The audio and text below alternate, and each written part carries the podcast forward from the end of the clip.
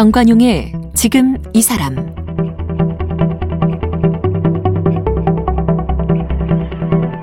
여러분 안녕하십니까 정관용입니다.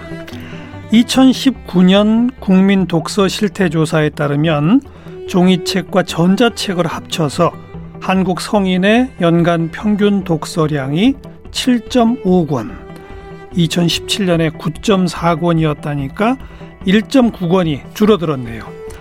독서량이 늘기는커녕 오히려 줄었는데 책을 읽기 어려운 이유를 물어봤더니 성인의 30%는 책 이외에 다른 콘텐츠를 이용하기 때문 이렇게 말하고요. 학생들은 학교나 학원 가느라 시간이 없어서 이런 응답이 가장 많았다고 합니다. 앞으로 제대로 실천해 봐야지 하면서도 잘 하지 못하게 되는 작심삼일도 못 돼서 접게 되는 게 바로 독서 습관일 텐데 자 저희 신년기획 작심삼일 타파 프로젝트 오늘은 책 읽기에 도전해 보겠습니다. 책 읽기를 통해서 누구보다도 똑똑해지고 있고 그래서 또 편집장이라는 직업을 천직으로 여기고 있는 15년차 편집장입니다. 글 항아리 출판사의 이은혜 편집장 지난해에는 읽는 직업 이런 제목의 책도 펴냈는데요. 함께 만나보겠습니다. 이은혜 편집장 어서 오십시오. 네, 안녕하세요. 저는 읽는 직업을 쓴 그랑아리 출판사의 편집장 이은혜라고 합니다. 네. 그 해마다 이 평균 독서량이 줄어들고 있는 거 맞아요? 지금 매번 나오는 거는 뭐 거의 상수처럼 어. OECD 국가 꼴찌고 어. 뭐 매번 줄어들고 있다고 하는데 중요한 음, 수치는 독서 인구 안에서 그 독서 인구가 얼마나 더 많이 읽고 더 적게 읽느냐인 것 같아요. 음. 어차피 국민의 50% 정도는 1년에 한 권도 안 읽거든요. 아, 아예 비독서 인구가 네, 절반 50%인데 그건 빼놓고 네, 어. 그 나머지 50%가 얼마나 읽느냐가 사실 출판사의 생존 여건이라고 할 수가 그렇죠, 있어요. 그렇죠. 어. 근데 2011년도에 성인의 독서 인구가 1년에 20권을 읽었는데 음. 2019년에 그게 14권으로 떨어져요. 예, 예.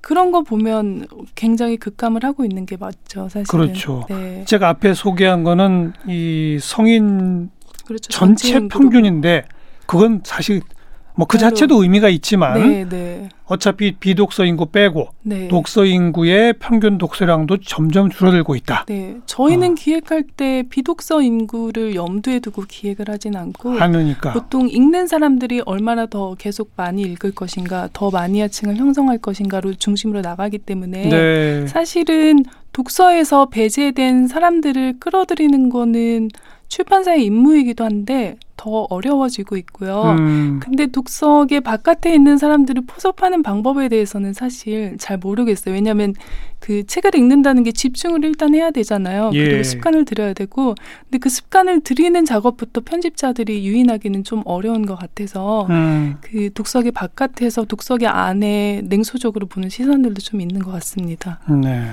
그래도 그런 분들도 책을 가까이 할 수 있도록 우리가 좀 도와주긴 해야 될 거 아니에요. 네. 그래서 오늘 저희 신년 기획 타파가 독서 그렇죠. 작심 삼일로 내 책 좀 봐야지 하다가 다들 에이 안 보게 되는 아, 분들 네. 어떻게 하면 책을 읽게 할 것이냐 네, 네. 이겁니다. 네. 그리고 이미 보고 있는 분들도 어떻게 하면 좀 더 많이 보게 될 것이냐. 네. 근데 우선 자꾸 독서량이 줄어드는 제일 큰 이유는 뭐라고 생각하세요? 아무래도 영상 매체가 워낙 발전하기 때문 아닐까요? 네, 그거는 뭐 너무나 확실한 게 편집자들 이력서를 검토할 기회가 많은데요. 20대 편집자들이 일주일에 한 권 읽으면 많이 읽는 편이고요. 음. 그리고 넷플릭스나 왓챠 같은 거를 하루에 두 시간 정도 본다고 하더라고요. 편집자들이 그 정도면 일반인들은 그렇죠. 네, 절대적이겠죠 아무래도. 음. 네. 그리고 어려서부터 그런 각종 그 영상 매체에 노출된 경험이 우리 어렸을 때에 비해서 훨씬 많잖아요. 네. 그리고 그렇죠. 활자를 자꾸 싫어하게 되고 그런 문화적인 게 클 것 같아요. 네. 그리고 부모들이 이미 책 읽는 습관이 안 드신 분들이 많아서 그렇죠. 자녀들이 자연적으로 배우기는 되게 어려운 것 같은 게 왜냐하면 아빠나 엄마의 서재에서 우연히 꺼내든 책이 그 자녀를 만드는 그 좋은 자질을 만드는 게 있는데 그런 게 점점 줄어들고 있어서 아마 아빠 엄마의 서재 자체가 없는 경우가 네, 많고 그래서 우연적인 게 점점 줄어들고 있는 것 같아요. 음. 네. 그나마 그래도 코로나 때문에 다들 집콕한다 그러는데 지난해 그 조금 그나마 좀 책 판매가 늘었습니까 어떻습니까? 많은 출판사는 늘었다고 해요. 오. 그래서 저희도 별로 어렵진 않았고요. 음. 다른 출판사들도 주변 사람들은 어렵다는 곳은 뭐 별로 없었는데 예. 문제는 서점이 어려워해요. 동네 서점이 어려워하고 그다음에 어. 오프라인 서점들이 어려워하고 그 수, 원래 그쪽에 있던 수요들이 다 온라인 서점으로 그렇죠. 집중이 됐거든요. 그렇죠. 그래서 온라인 서점들은 올해 어, 지난해 매출이 되게 상승을 많이 했고요. 음. 어, 동네 서점들은 저는 이제 100% 동네 서점에서만 책을 구입하고 있는데 제가 이용하는 곳은 한 달에 한 800만 원 정도 적자 났다고 아이고. 하더라고요. 그리고 아직 버티고 있는 게 다행이네요. 그렇죠. 그리고 이제 어, 자기 자체적으로 회원수를 많이 보유하고 있는 100명 이상 보유하고 있는 동네 서점들도 순이익이 한 30만 원 정도 된다고 하더라고요. 아이고. 그래서 거의 고사 직전인 것 같습니다. 네. 한동안 각 지역마다 동네 책방 만드는 또 문화적 운동도 네. 있었는데 네. 더 직격탄을 맞고 있군요. 네. 코로나 때문에 책방도 안 가시고 책 그나마 보려면 온라인으로 구매를 하고. 네. 네. 어린이 책 매출이 급격하게 늘었거든요. 그렇죠. 왜냐하면 도서관 이용할 수 없고 맞아요. 그다음에 집에 있는 시간이 늘어나면서 어린이 책은 굉장히 큰 호황을 이뤘었던 것 같아요. 음. 그리고 종이책과 전자책에서 전자책의 비중은 점점 올라가고 있습니까? 예, 늘어나고 있는데 비중은 훨씬 아주 아직 그렇게 유의미하지 않아요. 10분의 1도 안 되니까 아. 매출에서. 네, 그래도 늘고 있는 추세라고 합니다. 음. 네. 최근에 가장 잘 팔리는 책들의 장르별 특징은 어때요? 아시겠지만 어 2020년에 베스트셀러 10위 안에 들었던 책 중에 50%는 돈 아니면 주식 아니면 투자에 대한 아, 책이었거든요. 투자, 주식. 네. 예. 근데 이거는 대체로 젊은 사람들이 주 독자층이었어요. 20, 30대가 네. 가장 많이 구입했고 작년에 인문학 도서의 구매의 50% 독자가 40대였거든요. 근데 그 중에 여자가 남자의 3배였어요. 3배? 네. 어. 그러니까 40대 여성은 인문학에 있어서 절대적인 독자층이고요. 아무래도 투자나 금융 이쪽은 20, 30대 남성들이 많이 구입을 하는 것 같아요. 네. 어쨌든 뭐 부자 되기 습관, 뭐 더 해빙, 금융 문맹 탈출 이런 책들이 정말 큰 호황을 잃었던 것 같고 그래서 돈과 관련된 게 제일 많고 네. 그다음 그다음은요. 그 다음은 어 심리서가 심리? 여전히 네 여전히 어. 강세를 차지하고 있는 것 같아요. 왜냐하면 그 어차피 국가가 불평등 문제나 지금 뭐 사회의 불안한 문제들을 해결하기에는 제도적으로 너무 오래 걸리고 정권의 음. 부침도 심하고 하니까 개인적으로 불안한 마음이나 아니면 아픈 몸을 다 해결을 해야 되잖아요, 사람들이. 또 아마 그 왜그 그 이른바 코로나 블루 네, 이것도 다, 관련이 있을 거예요. 그러니까 예, 다 개인적으로 해결해야 되는데 예. 그랬을 때 사람들이 제일 많이 찾는 게 심리서여서 예. 정신과 의사가 쓴 책이나 아니면 심리학자 또는 개인적으로 심리 에세이, 우울증 에세이 같은 걸 쓴 책들은 꾸준히 잘 팔리는 것 같아요. 음, 어떻게 하면 책을 조금 더 쉽게 접할 수 있을까? 내지는 한번 손에 잡으면 쉽게 안 놓게 할 수 있을까? 이은혜 편집장의 노하우가 있나요, 혹시?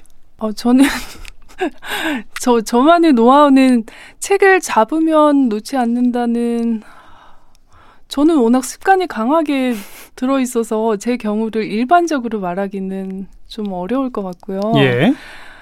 어, 책을 일단 잡기까지의 과정을 말씀드리자면 어, 사면 무조건 저는 100% 구입으로 보거든요. 선물 받는 것도 그렇게 좋아하진 않고 책을 어. 그렇게 선물하지도 않는 편인데 책을 많이 사세요? 저는 100% 사요. 어디 남한테서 받는 경우는 없고. 그러니까 어, 느 정도 사세요, 책을? 아, 저는 책을 좀 줄어들어서 지금은 한 달에 30만 원어치 사고 있어요. 그런데 제가 줄어든 거예요? 네, 줄어들어서 이제 30만 원어치 그 사고 있는데 2년 전 수치를 보니까 2년 전에는 한 달에 50만 원 정도 구입을 했더라고요. 한 달에 50만 원씩 책을 산다. 네. 근데 책값이 보통 요즘 15,000원, 2만 원 사이니까 네, 네. 한 2, 30권씩 사는군요. 그렇죠. 거의 매일 한 권씩은 사는데 그렇게 구입해 놓으면 직접적인 동기부여가 될 때가 있어요. 예를 들어서 선거철이 됐는데 왜 가난한 사람들은 보수당에 투표를 할까? 이런 것들이 직접적으로 이슈가 닥치면 자기가 목록을 보유하고 있는 것 중에서 관련 분야 도서를 찾게 되거든요. 왜냐하면 그렇죠. 궁금증을 해결하기 위해서. 예. 그랬을 때 독서에 대한 동기부여가 되게 많이 되고 예를 들어서 뭐 황정은 작가에 대해서 저는 크게 관심이 없었지만 신간이 나와서 사두고 있었어요. 음. 근데 여기저기서 다 황정은 작가 좋다는 이야기를 하면 또 한번 그것도 보, 예, 보게, 보게 되거든요. 어. 그랬을 때 바로 옆에 있으면은 그날 즉각적으로 보게 돼요. 그래서 독서가 다른 방향으로 새지 않고 알겠습니다. 그, 일단 책을 사라. 네, 그게 제일 좋은 방법. 가능하면 많이 사라. 네, 저. 근데 사놓고 아예 안 본 책들도 있죠. 되게 많죠. 한 사는 책의 한 10% 정도 봤을 것 같아요. 제 생각에는. 책의 10% 정도라도 봐라. 그렇죠. 그리고 앞으로도 읽을 가능성이 크고 그 다음에 제가 나아가야 될 방향을 좀 미리 점쳐놓고 있기도 하고요. 음. 어, 어떤 바, 방향을 예상하기 힘들 때 책이 거의 다 이 다양한 경로를 제시하고 네. 있으니까 길을 잃기는 쉽지 않을 것 같아요. 네, 어쨌든 돈이 아까워서라도 잠깐은 거들떠 보겠군요. 네, 저는 그런 것 같아요. 그리고 책을 우선 사는 행위를 하면서도 좀 훑어는 보게 되니까. 네. 어, 자, 첫 번째 책을 가급적 사라. 네, 많이 사라. 하게 되면 예를 들어서 1년에 뭐 한 달에 한 권 사는 건 그렇게 어렵지 않거든요. 그렇죠. 한뭐 18,000원 정도 된다고 음. 하면 그래서 그렇게 사놓으면 1년에 12권 사면 제 생각에는 두세 권은 보지 않을까 이런 생각이 드는 거예요. 한 달에 한 권은 사라. 네. 그리고 12권 중에 두세 권이라도 봐라. 네. 그렇게 시작하면 되겠어요. 네. 근데 별로 안 친했던 사람들이 책을 접하게 만드는 첫 출발이 되겠네요, 그게. 네, 그렇죠. 음. 그다음 아주 두꺼운 책이 좋아요? 가, 짧은 가벼운 책이 좋아요? 얇은 책이 좋아요? 저의 경우로 말씀하시는 거예요? 아니, 그러니까 일반 독자들한테 도움을 주신다면 200족대가 가장 좋겠죠. 200쪽 대, 음. 뭐 250쪽 내가 가장 좋을 것 같은 게 집중력도 많이 짧아졌고 게다가 일주일 내에 소화할 수 있어야 아무래도 잊어버리지 않거든요. 그 해당 줄거리나 집중력 같은 것들을. 그래서 제 생각에는 200족대가 가장 좋을 것 같다는 우선 얇은 들어요. 책부터 도전을 해라. 네, 어. 네. 그리고 뭐 요즘 뭐 인문학이 유행이라더라. 그러니 뭐 고전을 읽어야지 이런 부담감에서 출발하시는 분도 있을 것 같고 네. 아니면 요즘 제일 잘 팔리는 베스트셀러 위주로 가시는 분도 있을 것 같고 네. 뭐 어떻게 해야 출발하는 게 좋을까요? 제 생각에는 베스트셀러의 한 반 정도는 음. 어 그렇게 만족도를 주기 어려운 책들도 좀 있기 때문에 제 개인적인 어. 생각으로는 베스트셀러로 접근하기보다는 어 내가 좋아하는 사람이 읽는 책이라든가 좀 가까이 있는 사람한테서 동기부여 받는 거 있잖아요. 내가 좋아하는 사람이 읽은 책. 예, 읽은 아. 책 아니면 뭐 엄마 아니면은 뭐 내 친구가 제일 좋아하는 책이 뭔지 만약에 예, 소스가 예, 없으면 예. 그런 식으로 하고 아니면 뭐 내가 좋아하는 어떤 유명한 셀럽이 뭐 영향을 받았다는 책이라든가 책. 예 그게 더 오히려 더 직접적일 것 같아요. 그러네요. 예. 베스트셀러 숫자에 현혹하지 말고 네 그리고 고전도 너무 음, 어려울 것 같고요. 내랑 나랑 가까운 사람이 좋아하는 책 같은 네. 것부터 출발해라. 저는 제 주위에 유명한 작가들이 많잖아요. 그렇죠. 아무래도. 편집자시니까. 네. 그분들이 읽는 책 주로 따라 읽거든요. 어. 그러면 뭐 약간 별로 실패하지 않아요? 읽으면서 그 사람처럼 되고 싶은 마음이 있는 거예요. 그래서 어. 모방 독서가 저는 제일 많은 것 같아요. 제가 어. 떤 사람을 좋아하면 그 사람처럼 되고 싶어서 따라 읽고 음. 한참 따라가다가 또 다른 작가가 좋아지면 그 작가가 읽었던 커리큘럼대로 따라서 읽고 음. 그러면서 저만의 이 지도가 형성이 되는 것 같아요. 모방 독서라고 하는군요, 그걸. 그냥 드린 말씀이 제가 지금 어, 괜찮은데요, 표현이. 거예요. 그거로부터 네. 또 출발하라. 네. 아. 그리고 뭐 책 한 두세 페이지 읽다가 또 다른 다른 거 읽고 뭐 이렇게 하는 게 좋아요? 아니면 한 번 붙들었으면 끝까지 보는 게 좋아요? 그 여러 권을 섞어서 보는 사람들이 굉장히 많아요. 어. 그 저도 좀 놀랐는데 저는 한 권 마치고 그 다음 책으로 넘어가서 집중력이 높은 편인데 대체로 사람들이 이야기하는 게 나는 집중력이 없다라는 걸 먼저 전제로 해요. 음. 그러면서 한 세네 권을 주로 한꺼번에 같이 읽더라고요. 어. 그분들이 하는 말이 그걸 병렬 독서라고 부르더라고요. 병렬 독서. 네, 그분들이 지어낸 용어인데 어쨌든 세네 권 정도 이렇게 놓고 읽고 지금 어그 현대 계열사 중에 한 곳에 근무하는 임원 중에 정말 독서에 열심히신 분이 한 분 계세요. 근데 예. 그분은 출근 시간이 9시인데 어 7시에 출근해서 30분, 30분, 1시간 이렇게 나눠서 세 권을 쪼개서 보시더라고요. 최근에 어. 만나서 들어보니까. 그렇게 하시는 분들 많은 것 같아요. 어. 네. 그럼 어떤 장점이 있대요? 자신의 산만함을 계속 붙들어두려고 노력하지 않아도 되고 아. 관심이 흘러가는 데 따라서 아. 이렇게 지루함을 느끼지 않고 하더라고요. 네, 네. 네. 여긴 그러니까 책을 첫 페이지 펼쳤으면 끝까지 다 봐라가 정답인 것도 아니네요. 네, 네, 그렇죠. 병렬 독서도 그 장점이 있더라. 네. 근데 네. 그분들은 예를 들어서 아침에 보는 책은 뭐 한비자, 그래서 경영에 관련된 책을 조금 보고, 음. 뭐 사장의 기술, 뭐 이런 것들도 조금 보다가, 뭐 저녁에는 뭐 소설 책을 주로 몰입해서 본다든가 이런 식으로 시간 배치는 좀 어울리게 하는 것 같아요. 네, 네. 네. 모방 독서, 병렬 독서, 뭐 오늘 아주 독서에 관한 새로운 용어들이 많이 네. 등장을 합니다. 뭐 그 밖에 혹시 책과 좀 더 부담 없이 친해질 또 노하우를 마지막 좀 정리해 주신다면?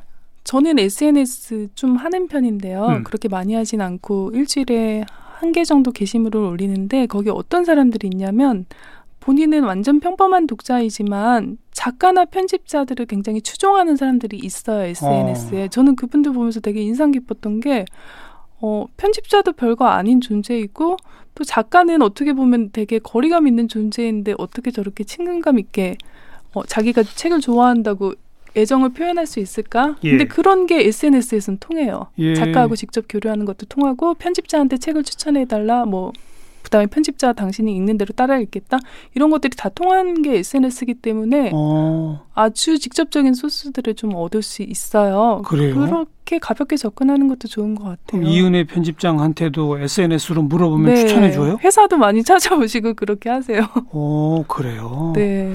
그래요. 먼저는 자기랑 가까운 사람이 좋아하는 책을 모방 독서하고 네. 동시에 그러다가 좋아하게 되는 작가나 편집자가 있으면 그분들하고도 더 교류를 넓혀가라. 네. 네.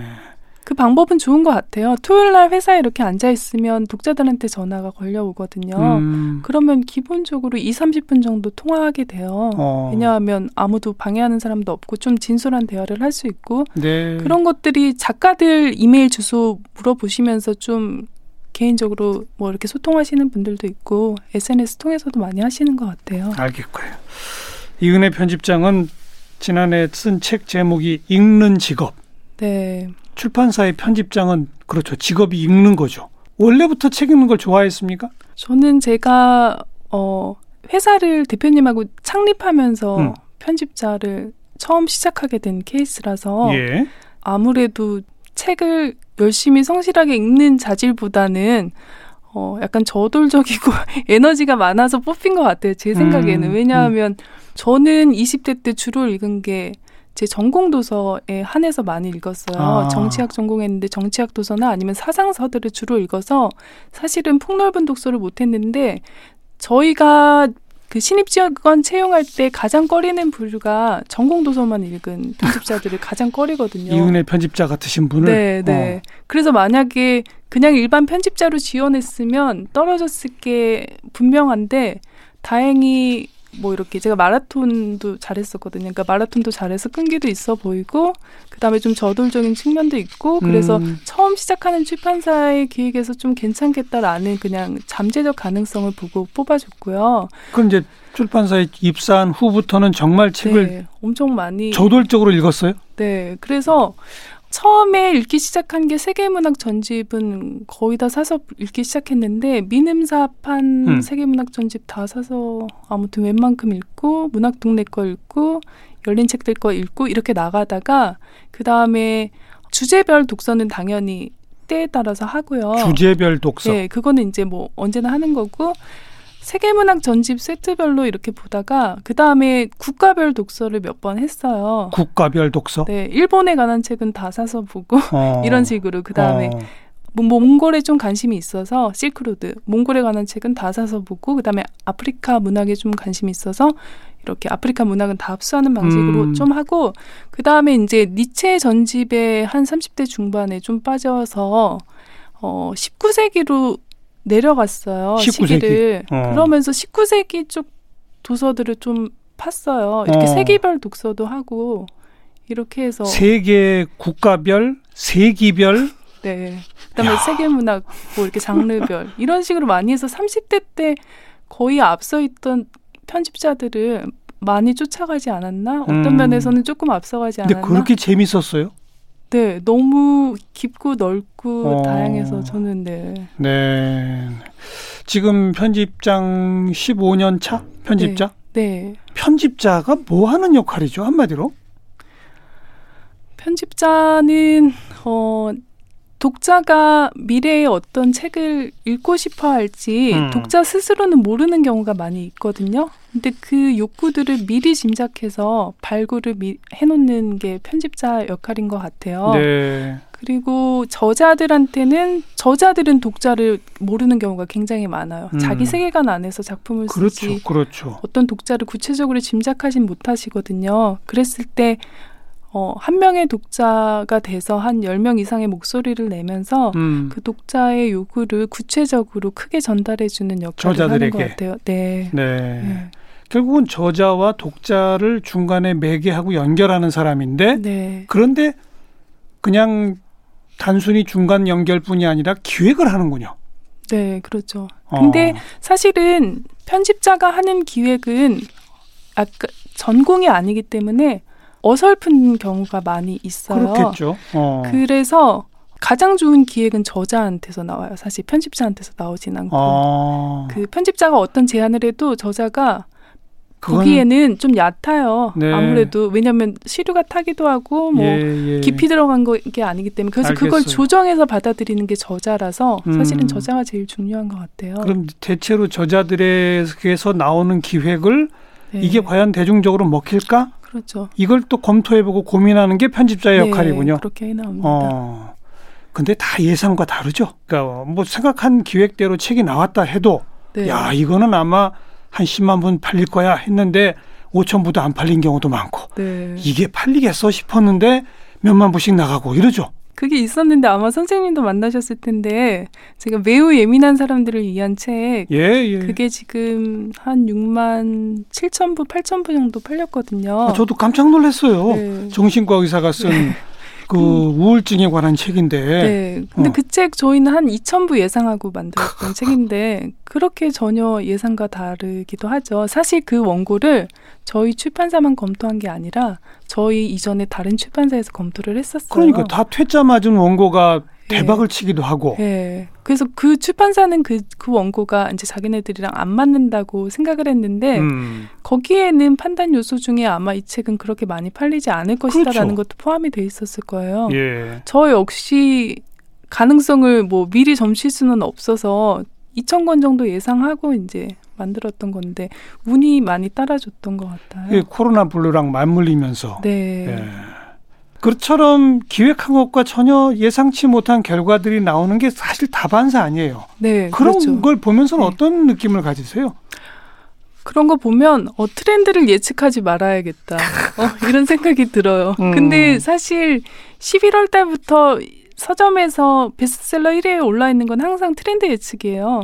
음. 근데 저는 불안한 마음을 달래기 위해서 사람들이 보는 거는 이해를 하지만 심리적 차원에서 그게 도움이 되지 정말 내가 사업을 하거나 뭔가를 만들 때 크게 도움이 된다고 생각하기는 어려운 것 같아요. 이미 음. 뻔히 다 나와 있는 트렌드들을 뒤에서 쫓아가기도 어렵고 예. 어차피 선생님들이 내년에 뭐 어떤 책들을 내느냐는 개인 안에서 가진 자원에서 나오는 거지 좀 독창적으로 음. 트렌드 쫓아가서 나오신 나오는 기획은 거의 없거든요. 그러니까 미리 뭐 예측하고 점치려고 노력해 봐야 별로 들어맞지 않더라. 네, 자기 주도형 기획이 제일 좋은 것 같아요. 그럼 어떻게 책을 기획하고 만들어내요? 자기가 지속적으로 문제의식 갖는 게 제일 중요한 것 음. 같아요. 그런데 그 문제의식이 다 사회에서 이렇게 먹혀들진 않잖아요. 제가 왜 이런 말씀 드리냐면 2010년대경에 제일 잘 나갔던 저자 부류가 조선시대 문학이나 역사 했던 분들이에요. 조선시대? 예, 뭐 해서 다산 정약용 가지고 뭐 무슨 이야기를 한다던가 이런 것들이 당시에는 뭐 10만 부 막 이렇게 팔렸단 말이에요. 어. 근데 지금은 그게 만부 이상 나가는 책이 없어요. 조선시대의 어떤 소스를 가지고 하는 게 이걸 저희가 되살려 보려고 되게 많이 노력했는데 아예 돌아올 기미가 안 보여요. 네, 그래서 네. 역사 시장이 정말 많이 축소가 됐거든요. 이렇게 시류에 따라서 부침이 있는 거는 개인이 어떻게 할 수는 없는 것 같아요. 근데 지금 심리서가 어, 이렇게 상승세를 타는 거는 그쪽 전공 교수들한테는 뭐 운이 좋은 거고 음. 시대 흐름을 잘 탄 거고 예전에 조선시대물 냈으면은 뭐 만부, 십만부 이렇게 나갔을 책들이 지금은 오천 부도 안 나가니까 예. 좀 운이 없는 거라서 그냥 자기 학문 분야에서 그냥 충실하게 자기 임무를 다 하는 수밖에 없는 것 같아요. 출판사 입장에서는 그런 좋은 저자들의 이 많은 접촉면을 유지하는 게 정말 중요하겠군요. 네. 근데 알다시피 예전에 되게 친했고 가까웠던 저자들이 책이 안 팔리면 관계가 소원해지기도 하거든요. 그건 되게 씁쓸하고 서로 안 좋은 것 같긴 한데 어쩔 수 없는 음. 면도 많이 있는 것 같아요. 음. 네. 이번에 내신 읽는 직업이란 책, 근데 본인이 몸담고 있는 출판사가 아닌 딴 데서 냈다고요? 네. 이래도 되는 겁니까? 대체로는 다 그렇게 해요. 자기 출판사에서 자기 책 내는 경우는 없어요. 민망해서 안 내. 민망해서? 네. 저는 제 책이 팔릴 거다, 매력 있을 거다라고 한 번도 생각하지 않았기 때문에 남이 그렇게 이야기해주기 전까지는 그걸 기획할 생각은 꿈에도 못해요. 음. 근데 저 제 경우는 평소에 막 엄청나게 쓰고 싶은 욕구가 있어서 미리 글을 쓰는 편도 아니어서 예, 예. 외부 자극이 들어와야지만 예. 쓰거든요. 예. 그런 점에서는 외부에서 제 자질을 발견해 주는 게 훨씬 좋은 것 같아요. 음, 네. 지금까지 쭉 편집만 하시다가 직접 저자가 돼 보니까 새롭죠, 또. 재미있고 어 그래요. 재미있고 할 만한 일인 것 같아요. 음, 그럼 앞으로도 계속 쓰는 일도 하시려고? 청탁이 들어오면요. 누군가 자극을 해주면 네. 알겠습니다. 자, 오늘 이 책과 가까이 하는 법 우선 한 달에 한 권이라도 좀 사라. 그러다 보면 조금이라도 보게 되더라. 내 가까운 사람 좋아하는 책 모방 독서 또 한 번에 두세 권 같이 읽는 병렬 독서 네. 다 좋더라. 또 우리 이은혜 편집장 같으신 분 좀 귀찮게 해줘서 네. 추천도 많이 받으세요. 네. 여기까지 말씀 들었네요. 글 항아리의 이은혜 편집장 고맙습니다. 감사합니다.